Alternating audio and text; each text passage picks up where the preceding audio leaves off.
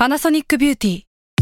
มากกว่าเครื่องเป่าผมด้วยนาโนอีเทคโนโลยีล่าสุดที่จะเปลี่ยนทุกประสบการณ์ที่คุณเคยมีนาโนอีมอยส์เจอร์พลัสเพิ่มความชุ่มชื้นให้เส้นผมหลังใช้งานมากขึ้นถึง 18 เท่า พร้อมชะลอการเฟดของสีผมสำหรับคนชอบทำสีผม ดูแลความชุ่มชื้นทั้งเส้นผม หนังศีรษะและผิวคุณ Panasonic NA0J มีเทคโนโลยีนาโนอีที่ care only you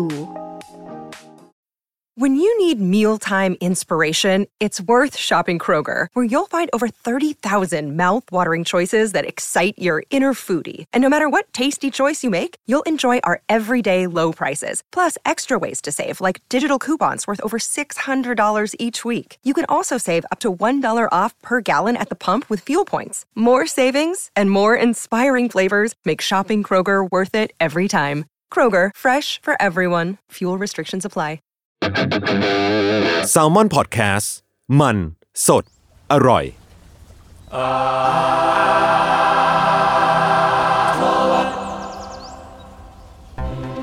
ครับสวัสดีครับ ขอต้อนรับเข้าสู่รายการ Art t o w a r d ครับ เรื่องศิลปะน่าสนใจจนเราไม่อยากเก็บไว้คนเดียวครับ รายการที่จะมาเล่าเรื่องศิลปะนะครับในหลากหลายแง่มุมครับ ตามความเอาแต่ใจของพวกผม 3 คนครับพวกผมครับจนกับสมอนมาแคร์ครับ ครับต้นกล้าแซมมอนแลบครับเม้งสมอนเฮาครับ ครับ เรานี่ครับกัน เป็นไงครับวันนี้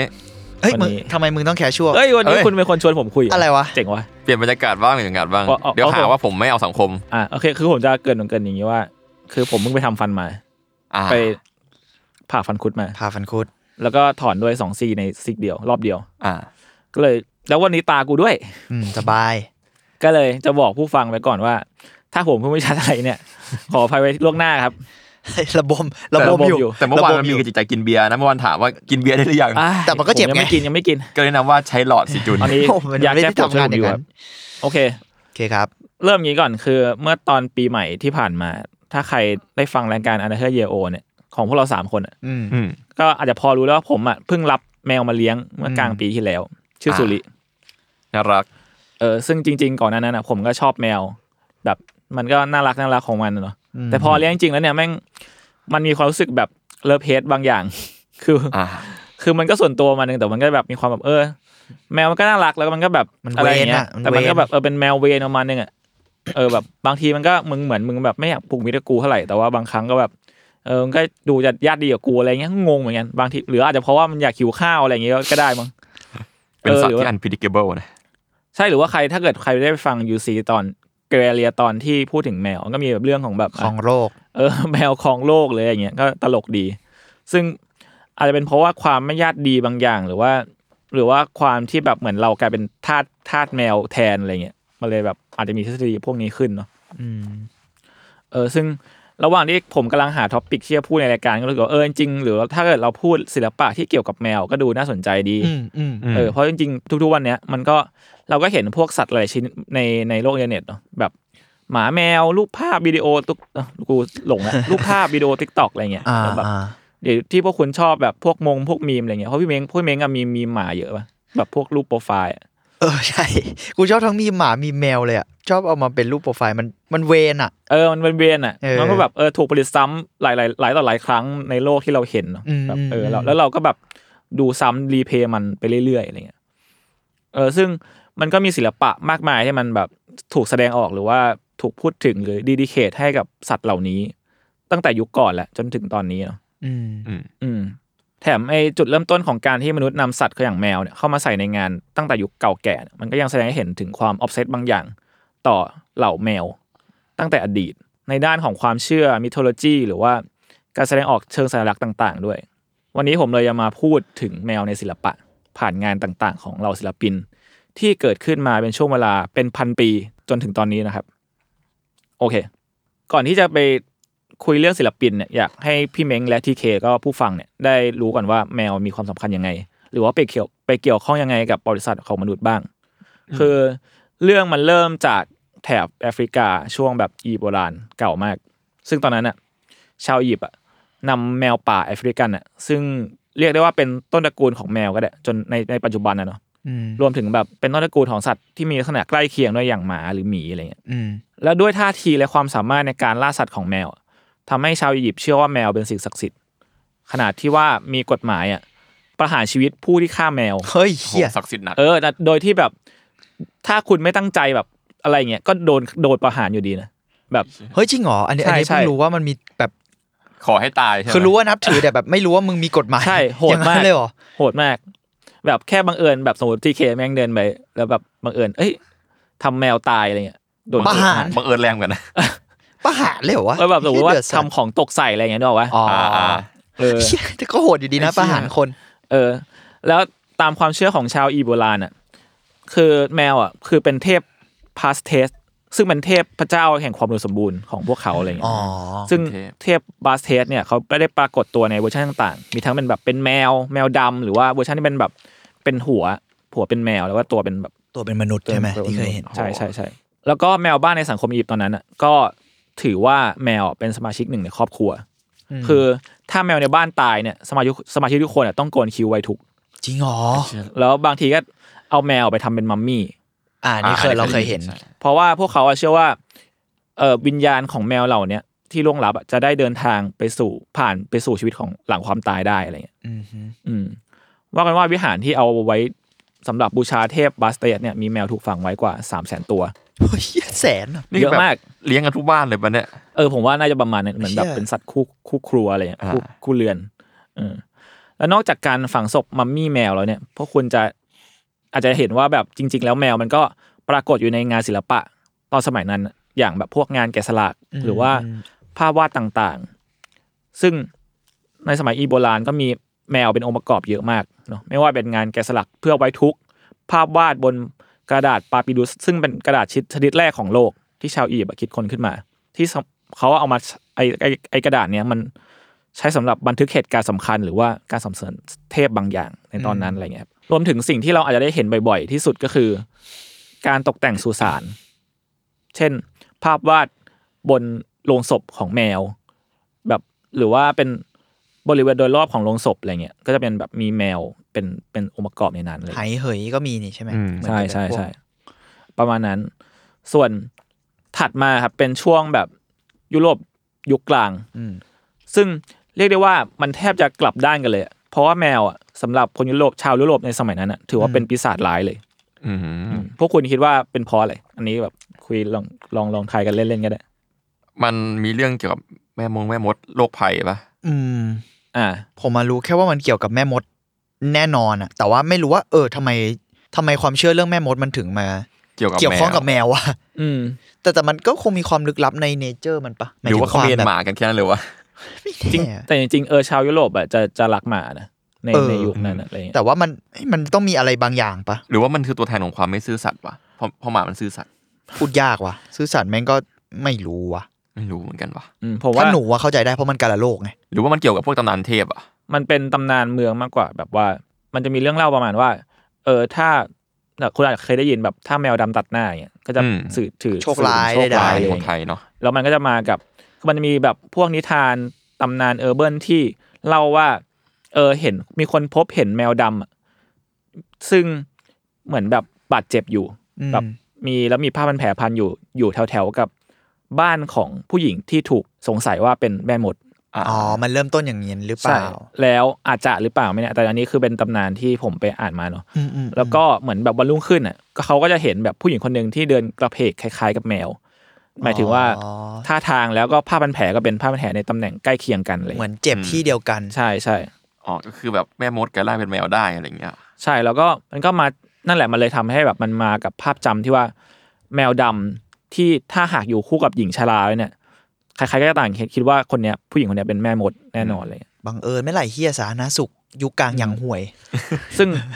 ถ้าพวกคุณไปดูในรูปวาดของยุคกลางที่ผมพวกผมส่งให้คุณอะนะเมื่อกี้ที่ดูผมส่งให้คุณอะ แมวที่ถูกวาดออกมา มันจะน่าเกลียดมากเว้ยน่ากลัวดูเป็นแบน่ากลัวบเออปีดูศาจอะดูไม่น่าที่เกรห็งอยู่ขามอะดูแบบอือหือเนี่ยโคตรปีศาจเลยไม่มีอะไรดี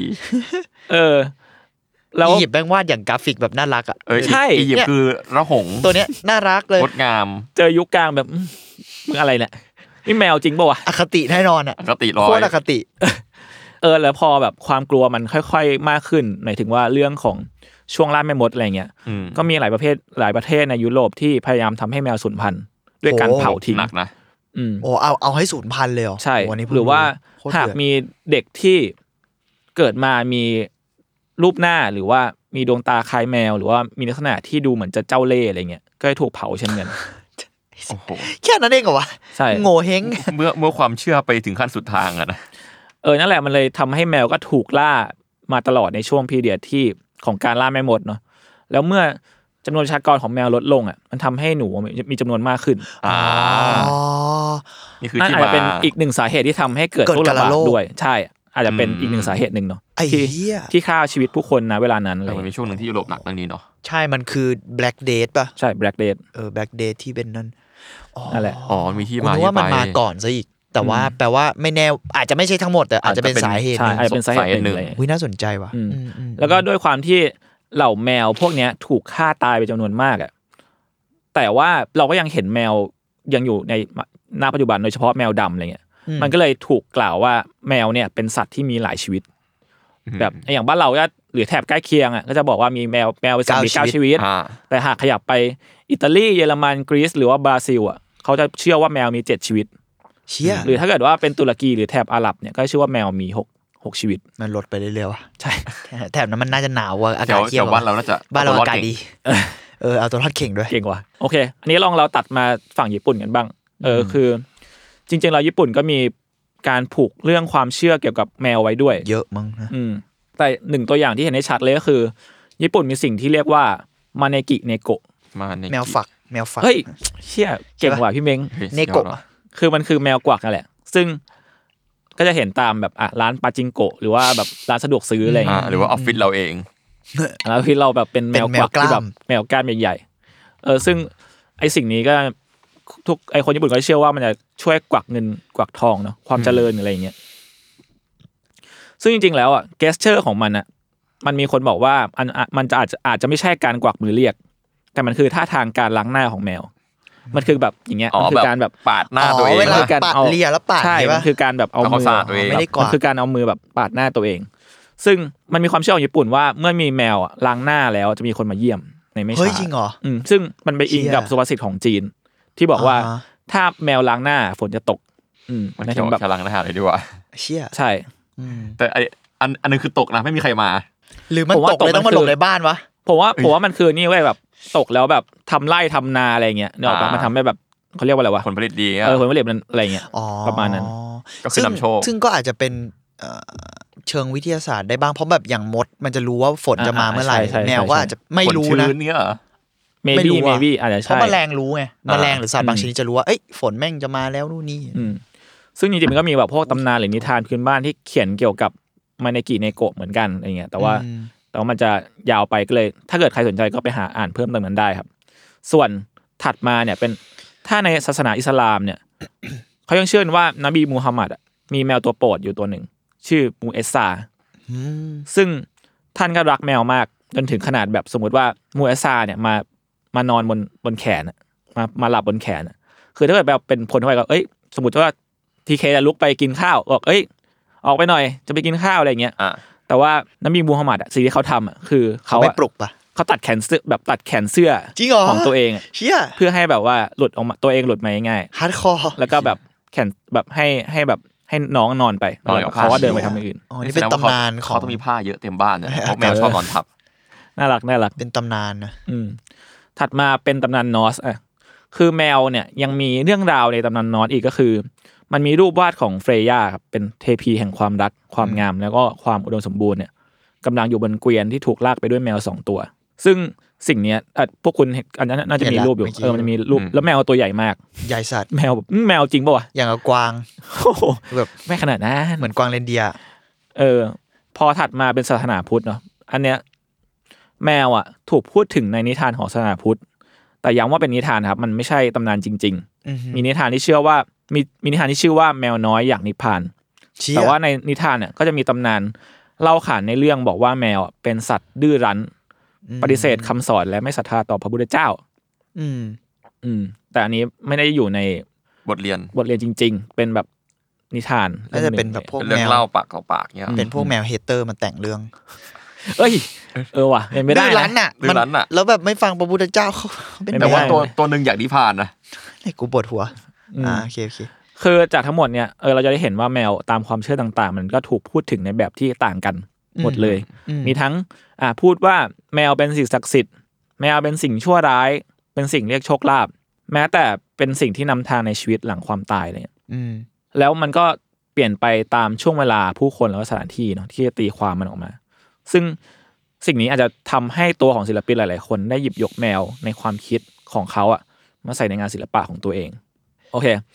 ซึ่งพอเรามองในมุมมองของศิลปะแล้วเนี่ยอืมแมวในงานศิลปะ ตั้งแต่อียิปต์โบราณจนถึงยุคกลางที่ผมเล่าไปเมื่อกี้พวกคุณอาจจะสังเกตว่าแมวในงานเหล่านี้มันมักแสดงถึงพลังบางอย่าง ความแข็งแกร่ง ความเป็นนักล่า ล่าหนูล่านกอะไรเงี้ย คือมันแทบไม่มีภาพจำของความเป็นสัตว์นุ่มฟู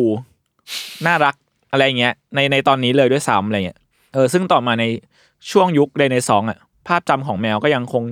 เป็นการพูดถึงปีศาจซาตาน และเป็นตัวแทนของความดื้อรั้นอยู่อืมคือมันมีรูปวาดของ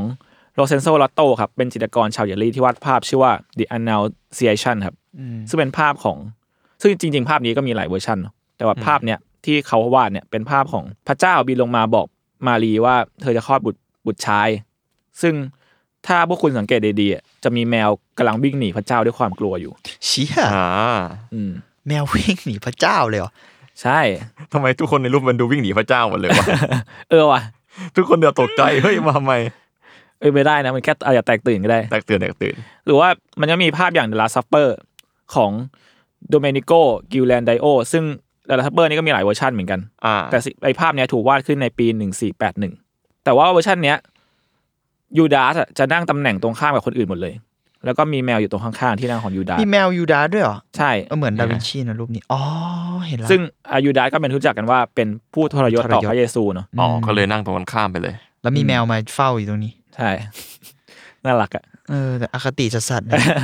เฮ้ยอย่างนั้นเขาก็วาดแมวสวยอะรอบเนี้ยอะเออก็จริงนะ ก็ดูดูเป็นแบบแมวดูเป็นอะแมวคืขึ้อนเป็นแมวขึ้นอะดูเป็นแมวขึ้น โอเค ต่อมาในยุค Impressionist เนี่ย มันก็เริ่มมีศิลปินหลายคน หยิบยกนำแมวมาใส่ในภาพ ภาพวาดที่เริ่มเบสออนความเป็นจริงมากขึ้นอืมซึ่งแมวในยุคนี้ก็จะถูกจับมาใส่ในเป็น background บ้างหรือว่าอะไรบ้างแต่ว่าคือนอกจากการเป็นแบบอะแสดงถึงความเป็นสัตว์ที่ชอบปลีกวิเวกไปอยู่ลง background ข้างหลังอะไรเงี้ยอืมนอกนั้น นอกจากนั้นอะแมวยังถูกจับไปอยู่ในคู่กับภาพ portrait อีกด้วยอ่าเออว่ะมันจะมียุคหนึ่งที่แบบเห็นภาพ portrait แล้วแบบเป็นคนอุ้มแมวใช่เยอะๆอะมันมีภาพหนึ่งที่เห็นชัดก็คือ Portrait of Julie Manet ครับ ของเรอนัวร์สวยจัอ่างเรือนัวในปี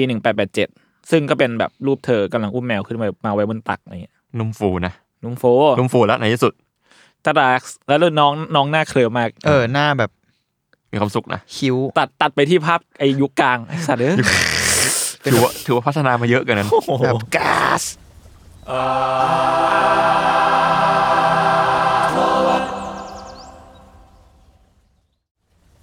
โ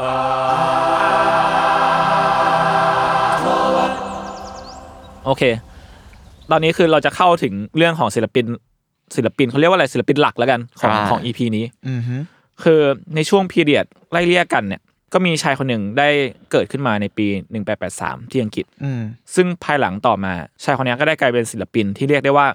เขาได้เปลี่ยนมุมมองความคิดของเราที่มีต่อแมวในงานศิลปะไปอย่างสิ้นเชิงเลย เขาคนนี้ชื่อว่าหลุยส์เวนครับอืม หลุยส์เวนเกิดมาพร้อมกับโรคปากแหว่งเพดานโหวในครอบครัวที่พ่อของเขาเนี่ยเป็นนักทอผ้า ซึ่งด้วยความที่เขาเป็นโรคปากแหว่งเพดานโหวเนี่ยทำให้ชีวิตในวัยเด็กของเวนอะไม่เหมือนคนอื่นอืมเพราะว่ากันมาว่าหมอต้องสั่งห้ามให้เขาอยู่ที่บ้านอย่างเดียว แต่ว่าเขาก็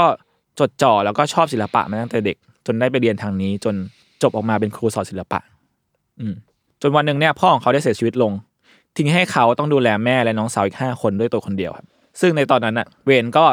ทำงานเป็นนักวาดภาพประกอบ ลงหนังสือพิมพ์บ้างอะไรบ้างครับ ส่วนใหญ่เป็นภาพบิวภาพหมา แบบก็พอจะมีเงินหาเลี้ยงครอบครัวได้อะไรเงี้ยอืมแต่จุดเปลี่ยนสำคัญในชีวิตของเวนอะคือพี่แกไปชอบครูพี่เลี้ยงของน้องสาวคนหนึ่งเว้ยที่มีอายุมากกว่าเราประมาณสิบปี อืมชื่อเอมิลี่ซึ่งในสังคมญี่ปุ่นอังกฤษตอนนั้นอะเป็นเรื่องที่ยอมรับไม่ได้เท่าไหร่ ในเรื่องอะไรเรื่องคนชอบคนอายุมากกว่าเงี้ยเหรอเออ แล้วแบบเป็นครูพี่เลี้ยงน้องสาวอะไรเงี้ยอ่า มันมีก็มีความแบบนิดนึงอืมในตอนนั้นมีความสุขสนนิดนึงกูชอบคำว่าสุขสนไม่ค่อยดีเท่าไหร่โอเค หลังหลังจากแต่งงานกันสามปีเนี่ยภรรยาของเขาก็ถูกวินิจฉัยว่าป่วยเป็นมะเร็งเต้านม โอ้แซดเริ่มแซ่บเริ่มเริ่มแบบเริ่มดิ่งแล้วนะ ชีวิตมึงเอ่อแดกวิได้ดิ่งตั้งแต่ตอนที่พ่อเขาเสียต้องดูแลน้องสาวอีกห้าคนแล้วโอ้โห เออแต่ในขณะที่ภรรยาเขาป่วยเนี่ยเวนก็สังเกตว่าเจ้าปีเตอร์ แมวลายขาวดำที่เธอเก็บมาเลี้ยงเนี่ย มันแบบมาช่วยชุบชูปลอบประโลมหัวใจและทำให้เธอมีชีวิตชีวาอยู่ต่อได้ เป็นเวลานานนานประมาณหนึ่งอืมนั่นก็กลายเป็นสิ่งที่สร้างแรงบันดาลใจหลักให้กับให้กับเขาในการวาดภาพแมวในเวลาต่อมาครับหลังจากการเสียชีวิตของภรรยาเนี่ย ภาพของเวนอะก็เป็นภาพแมวหมดเลย มีทั้งมีแต่ภาพแกวาดภาพแมวทุกภาพอืมอืมจนเขาได้แจ้งเกิดในฐานะศิลปินที่วาดภาพแมวออกมาได้แตกต่างและมี character ที่ชัดเจนอืมเพราะว่าแมวในภาพวาดของเวนั้นนะเป็นแมวที่เหมือนเป็นเขาเรียกว่าอะไรสังคมแมวอ่าเป็นโลกของแมวอะอืมเพราะว่าแมวทุกตัวในภาพวาดอะ มันมันจะมีลักษณะหรือการทำกิจกรรมคล้ายคนหมดเลยอืมเออผมว่ามันดูเป็นการ์ตูนมากเลยอะยืนใช่ใช่ใช่มันดูการ์ตูนเนอะกินเที่ยวสูบบุหรี่ตีกอล์ฟจัดงานน้ำชาอะไรเงี้ย คือง่ายๆก็แบบมิกกี้เมาส์หมีพูห์ Tom and Jerry ในสมัยนี้เลยนะ vibe นั้นอืมซึ่งจริงๆแล้วสิ่งนี้มันมีชื่อเรียกอยู่ครับ ก็คือ anthropomorphism หรือว่ามนุษย์รูปนิยมโพโมพิซึมซึ่งก็คือการใส่บุคลิกท่าทางของคนอะในสิ่งที่ไม่ใช่คนในสัตว์อ่าใช่ แต่ถ้าเรามองในยุคนี้มันก็อาจจะเป็นสิ่งที่เห็นได้ทั่วไปเนาะแต่ว่าหากย้อนไปในในยุคนั้นอะ มันมันแทบเป็นเรื่องแปลกใหม่มาก ๆ ทีเดียว อืม แต่ผมไม่แน่ใจว่าเป็นเขาเป็นคนแรกหรือเปล่านะแต่ว่าน่าจะเป็นคนแรกที่เอาแมวมาทำอะไรอย่างงี้ ๆ ใช่ งานของเวนเริ่มเป็นที่รู้จักในแวดวงนิตยสารและหนังสือสำหรับเด็กครับ โดยผลงานที่ถูกชื่นชมและรู้จักมากที่สุดคือคอลเลกชันภาพวาดกว่า 150 รูป ที่ชื่อว่า A Kitten's Christmas Party ซึ่งก็จะมีแบบสวยๆแต่ละภาพก็จะมีแบบน้องปีเตอร์ น้องแมวของภรรยามุยที่เสียชีวิตอยู่แบบหลายหลายหลายรูปอยู่เหมือนกันอืมเอออันอันอันนี้น่ารัก อืมเขาวาดในช่วงเนี้ยเขาวาดแบบแมวน่ารักมาก cheerful มากอะนะถึงเออแม้ว่าเรารู้ cheerful background ว่ามันจะเฮิร์ตก็ตามเออเอออืม แต่ด้วยการที่เขาไม่ใช่คนหัวธุรกิจอะไรเลยอะเวียนจึงไม่ได้มีเงินอะไรมากมาย คือ คือพี่แกแทบจะไม่ได้จดลิขสิทธิ์ลายเส้นของตัวเองด้วยซ้ำอืมโอ้บางงานก็ทำฟรีอะไรเงี้ยโอ้ยแซดเศร้าแต่ในขณะที่เขาอะควรจะได้กลายเป็นศิลปินที่ประสบความสำเร็จใช่ไหมครับ แต่เวนอะกลับต้องเจอกับอาการป่วยทางจิตบางอย่างอืม ซึ่งตอนนั้นอะ มันก็ไม่ได้ถูกวินิจฉัยว่าเป็นโรคอะไร แต่หลายแหล่งที่ผมไปอ่านมา ก็บอกในทางเดียวกันว่า เขาว่าเป็นโรคจิตเภท ซึ่งน่าจะทำให้หลายครั้งเขาควบคุมตัวอารมณ์ของตัวเองไม่ค่อยได้อืมแล้วก็มีแบบขึ้นเสียงตวาด หรือว่าลงไม้ลงลงมือเป็นบางครั้งกับน้องของตัวเองอืมดูเป็นฮิสเทียเหมือนกันนะอืมพูดยากอะเออแบบพอคามัดนเดาไว้เฉยนะทำให้งานของเขาในช่วงนั้นเน่ยเริ่มเปลี่ยนไปอืมเขาเริ่มวาดแมวในแบบที่เป็นนามธรรมมากขึ้น คืออมรูปวาดของของเวนอะเริ่มกลายเป็นแมวที่เน้นไปทาง pattern ที่ไร้รูปทรงจิตแพทย์ในตอนนั้นอะใช้ภาพวาดของแกเนี่ยแหละ ในการแบบ analyze ประเมินแล้วก็วินิจฉัยอาการป่วยของเวน psychedelic มากเลยดูแล้ว ใช่ psychedelic มาก โดยบอกว่าโรคจิตประเภทเนี้ยอาจมีที่มามาจากพยาธิในอึแมวที่แกเลี้ยงไว้ จริงป่ะไอ้เชี่ยโอ้เหี้ยแสดอ๋อแล้ว background ในภาพเนี้ยในในช่วงเนี้ยของเวนอะก็จะมีลักษณะเหมือนเป็นลายผ้าทอของพ่อ ที่อาจจะแบบแสดงถึงความที่แกอาจจะแยกไทม์ไลน์ระหว่าง อดีตกับปัจจุบันไม่ออกก็ได้ อ่าอ่า sad คูณสองอืม แต่มันสวยมากเลยนะแต่ว่าเออ แต่ว่า sense สีแบบมันเปลี่ยนแปลงไปอย่างสิ้นเชิงเลยนะอืมมันแบบเห็นได้ชัดมากเลยเนาะมันแบบเหมือนกลายเป็นคนละคนเหมือนด้วยซ้ำตอนแรกมัน realistic warm warm บุนอุ่นๆที่ฮันเด็กหน่อยอะอันนี้คือแบบการ์ตูนเหมือนเขาเรียกอะไร kaleidoscope อะ อ๋อเไอ้กระจกมันแก้วที่มีกริตเตอร์ข้างในวิบวิบวิบวิบอะเออมันมันคือแบบไซคีแหละนะไอ้อ่าอืมดรสเตรนเออจนในที่สุดแล้วอะคือหลังน้องสาวของของเขาก็ทนไม่ไหว หมายถึงเรื่องอาการป่วยของเขาเนอะอืมเลยนำตัวเวนส่งโรงโรงพยาบาลจิตเวชอืมซึ่งตอนแรกแกก็อยู่ในโรงพยาบาลที่ไม่ค่อยดีเท่าไหร่แบบด้วยฐานะอะไรตอนนั้นนะแต่ว่ามีคุณ H.G. Wells ครับ ซึ่งเป็นนักเขียนและนิยายระดับตำนานอย่าง War of the Worlds อ่าผมชอบชิเวลส์ คือทายแมชชีนหรือเปล่าไม่ไม่แน่ใจใช่ใช่ใช่อ๋อทำ The อา World ชีพใช่ไหมใช่ใช่ใช่นั่นแหละเอเลี่ยนบุกโลก ใช่ คือพี่แกเป็นแฟนคลับ ไอ้ของคุณเวเหี้นยโอ้โหอ่าอ่าคือแกก็เลยแบบช่วยติดต่อรัฐมนตรีอะไรเงี้ยแล้วก็ให้แกไปรักษาตัวในโรงพยาบาลที่ดีกว่านี้ อืมอืม พอถึงในช่วงชีวิตบ้านปลายของเขาอะครับ เวนก็นั่งวาดภาพแมวที่กลายเป็นลายเส้นแบบแอบสแต็กแล้วอะที่ที่มากไปด้วยสีสันและรายละเอียด ชนิดที่เรียกได้ว่าแบบมันมีความบ้าคลั่งบางอย่างในผลงานเขาในช่วงนี้เลยครับเป็นที่รู้จักในชื่อของ Psychedelic Cats มอ๋ออันนี้ก็คือคนเดียวกันทำเหรอ ใช่ครับนี่เราดูรูปโอ้โห นี่มันโอ้คือช่วงแรกก็จะมีความสวยงามอยู่นะ อันนี้คือแบบมันก็สวยงามอีกแบบหนึ่งอะ มันดาร์กอะ มันดูdark แล้วก็ดูมีความ carnival บางอย่างเทศกาลอืมอืมอืมอืมอืมจนสุดท้ายแล้วเขาได้เสียชีวิตลงในวันที่ 4 กรกฎาคมปี 1939 ที่โรงพยาบาลที่เขารักษาตัวนั่นแหละ แซดว่ะก่อนสงครามโลกครั้งที่สองเกิดขึ้นเนาะแล้วงานเขาสวยจัดๆเลย อืม เรื่องราวของหลุยส์เวนก็ยังถูกนำมาทำหนังอีกด้วย ชื่อว่า The The Electrical Life of Louis Wain เพิ่งเพิ่งเข้าฉายเมื่อปีที่แล้วเองครับ แต่ว่าเหมือน Amazon Prime เป็นคนออกทุนให้ก็เลยลงแค่ในสตรีมมิ่งของ Amazon Prime ซึ่งผมก็ยังดูไม่ได้เพราะว่าเหมือนใน Region เรามันยังไม่เข้าไม่เนาะ เปิดให้ดูใช่ไหม อืมทำแสดงโดย ป๋าเบนครับ Benedict Cumberbatch อ๋อก็ซึ่งดู casting ได้อยู่นะซึ่งในตัวหนังก็จะมีรายละเอียดบางอย่างที่น่าสนใจ เช่น การที่เวนใช้มือสองข้างวาดรูปพร้อมกัน อะไรแบบนี้เหี้ยซึ่งเขางเป็นอืมแต่อันนี้ไม่ Genius ผมไม่แน่ใจว่ามันเป็นเรื่องจริงป่ะนะหรือว่าเขาเป็นอ่ารายละเอียดที่เขาแบบใส่เพิ่มเติมเข้าไปอืมอืมอะพอพวกคุณฟังเรื่องของคุณเวนแล้วเป็นไงบ้างครับรู้สึกเป็นไงบ้างแซดแซดกับชีวิตเขาวะตอนแรกกะว่าจะนุ่มฟู นุ่มฟูแต่ก็แซดคือคือสำหรับงานเอาใหม่นะ คือสำหรับผมแล้วอะงานของคุณเวนอะมันมีความคล้ายกับศิลปินบางในในบริบทบางอย่างคือ เหมือนแบบงานเขาดูแฮปปี้มากเลยอะในในช่วงหนึ่งอะอืมแต่ว่ามันตรงกันข้ามกับชีวิตของศิลปินเลยอะไรเงี้ยอืมอืมแต่อืมมันก็เป็นเยียวยาเขาบางอย่างผมรู้สึกว่ามันเป็นงานศิลปะบำบัดมาแต่แรกแล้วอะอืมอืมหมายถึงแบบเขาก็ใช้แมวที่เป็นจุดเชื่อมโยงชีวิตเขาแต่ว่าอ่าเออภรรยาเขาแต่ว่า การที่เขาจับจดกับแมวที่แบบอยู่กับภรรยา มันก็คงให้เขานึกถึงภรรยาอื ไม่ขาดอยู่แล้วอะอืมอืมแล้วก็ยัง repeat แมวมาทั้งชีวิตอะอืมแต่ผมว่ามันเออจุดหนึ่งมันอาจจะกลายเป็นแบบ obsession บางเอออย่างคือเราก็ไม่รู้ว่าเขา obsession หรือเขาเยียวยาหรือเขาจับจด เออเอออยากกำลังจะถามพวกคุณเลยว่าพวกคุณเพราะว่าสำหรับพวกคุณแล้วอะงานของเวนมันคือ การแสดงออกของศิลปินหรือว่ามันคือการแสดงออกถึงอาการป่วย กันแน่แบบหรือว่า เพราะว่าคอนดิชันเขาอะอาจจะทำให้เขาสามารถหยิบจัดสีสัน ในแบบที่เห็นในงานหรือเปล่า หรือว่า พวกคุณมองว่ามันเป็นสิ่งเดียวกัน เอาจริงงานศิลปะแม่ง reflect จิตใจเราประมาณหนึ่งอยู่แล้วมั้งอืมคือมันตั้งแต่ที่แบบอยู่ดีที่แบบแม่งจุดพลิกของชีวิตเขาอะเชื่อว่าช่วงแรกๆเขายังวาดหมาวาดอะไรอยู่เลยอะอืมแล้วอยู่ดีใช่ก็ flip เป็นแมวร้อยเปอร์เซ็นต์แล้วก็จากแมวที่ตอนแรกแมวดู realistic มากใช่ไหมอืมแล้วแบบอยู่ดีๆแม่งกลายเป็นแมวที่ไม่เริ่มเริ่มเป็นคนขึ้นเรื่อยๆมาดูแบบ หลีกหนีบางอย่างไม่รู้สิอืมแต่ว่าหรือจริงๆมันอาจจะไม่ความความบันเทิงของเขาก็ได้เราเราก็ไม่รู้เนาะอืมแต่ถ้าเกิดเอาแบบทฤษฎีศิลปะ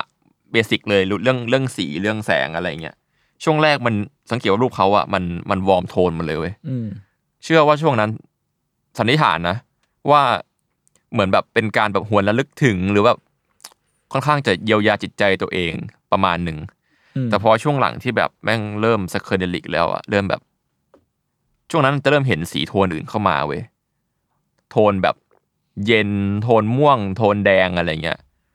ช่วงนั้นเรารู้สึกว่ามันเริ่มมันเริ่มรีเฟกอะไรบางอย่างเขาแล้วล่ะ จริง ๆ แล้วการการที่คนเราอยู่ดีๆเปลี่ยนเปลี่ยนลายเส้นอะ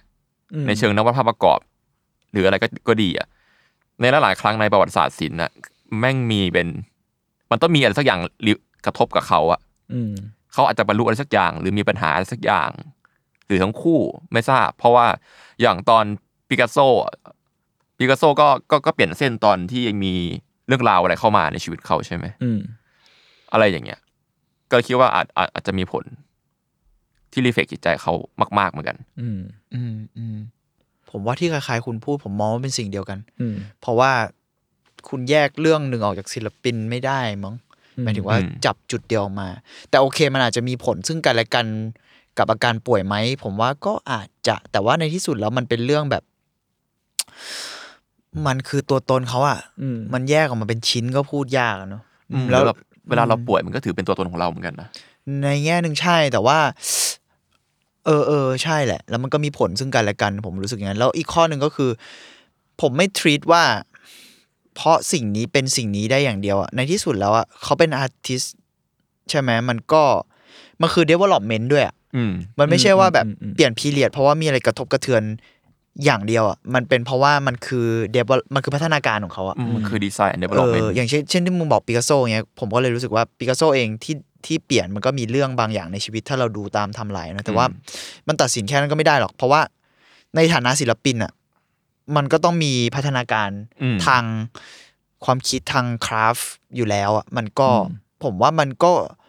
มีผลซึ่งกันและกันกับเรื่องส่วนตัวอยู่แล้ว แต่มองผมมองว่าเป็นเรื่องเดียวกันอืมอืมเพราะการ express มันก็คือการ express ตัวเองไงในที่สุดแล้วอะพอมันเป็นศิลปินอะมันคือการ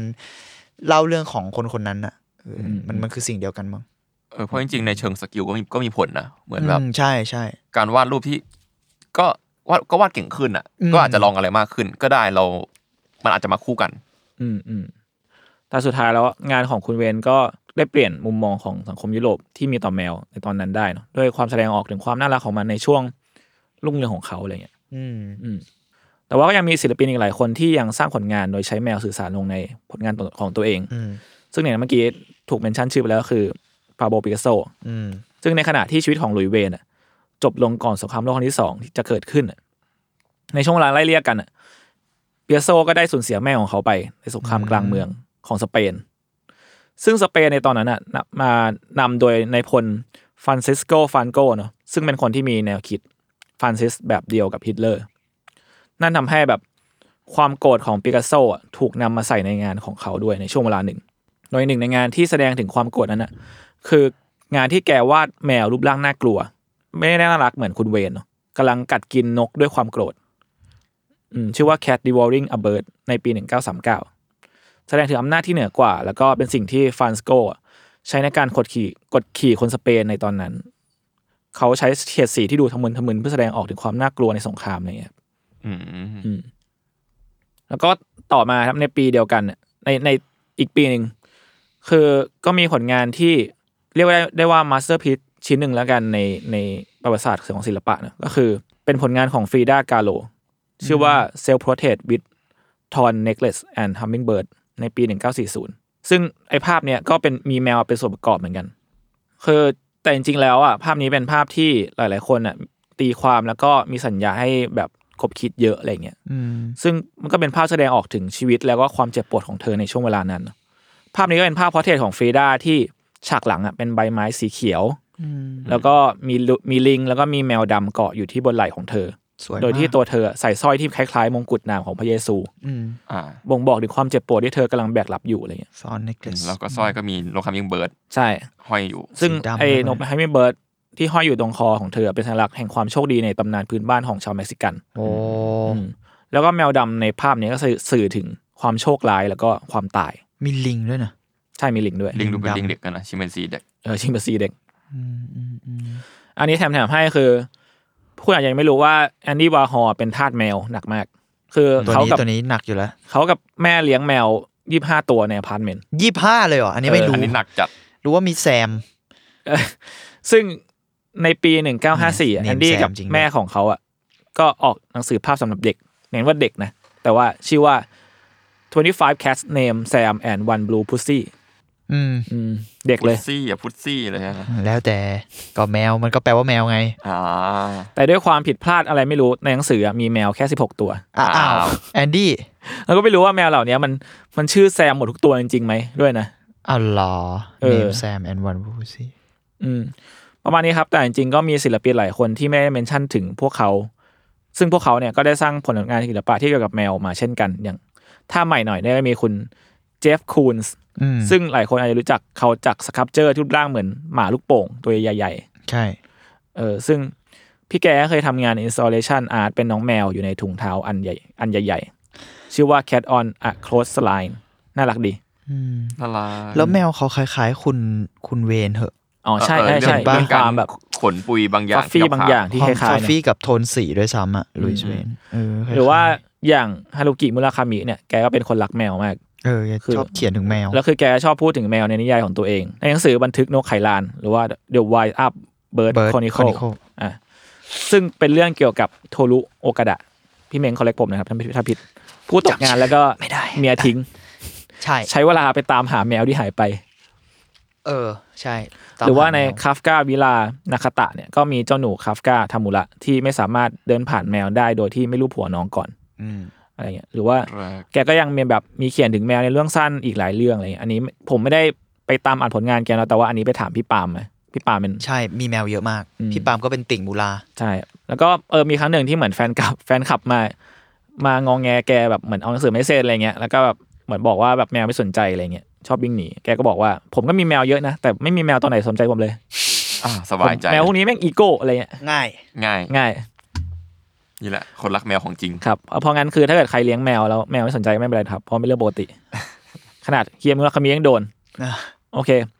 แมวในศิลปะกับช่วงเวลาตั้งแต่อดีตจนถึงปัจจุบันเนี่ยได้ก็ได้ถูกถ่ายทอดผ่านงานศิลปะนะมากมาย ตั้งแต่การเป็นตัวแทนของเทพ ความศักดิ์สิทธิ์การเป็นตัวแทนของปีศาจและสิ่งชั่วร้ายครับหรือภาพลักษณ์ของความน่ารักน่ากอดบางอย่างอืมคือเหล่าศิลปินก็ได้สร้างงานศิลปะที่ประเมินค่าไม่ได้มากมายจากสัตว์ชนิดนี้ ประมาณนี้ครับ จับสวยงาม เพลินๆนะอะเพลินอืมอืมโอเค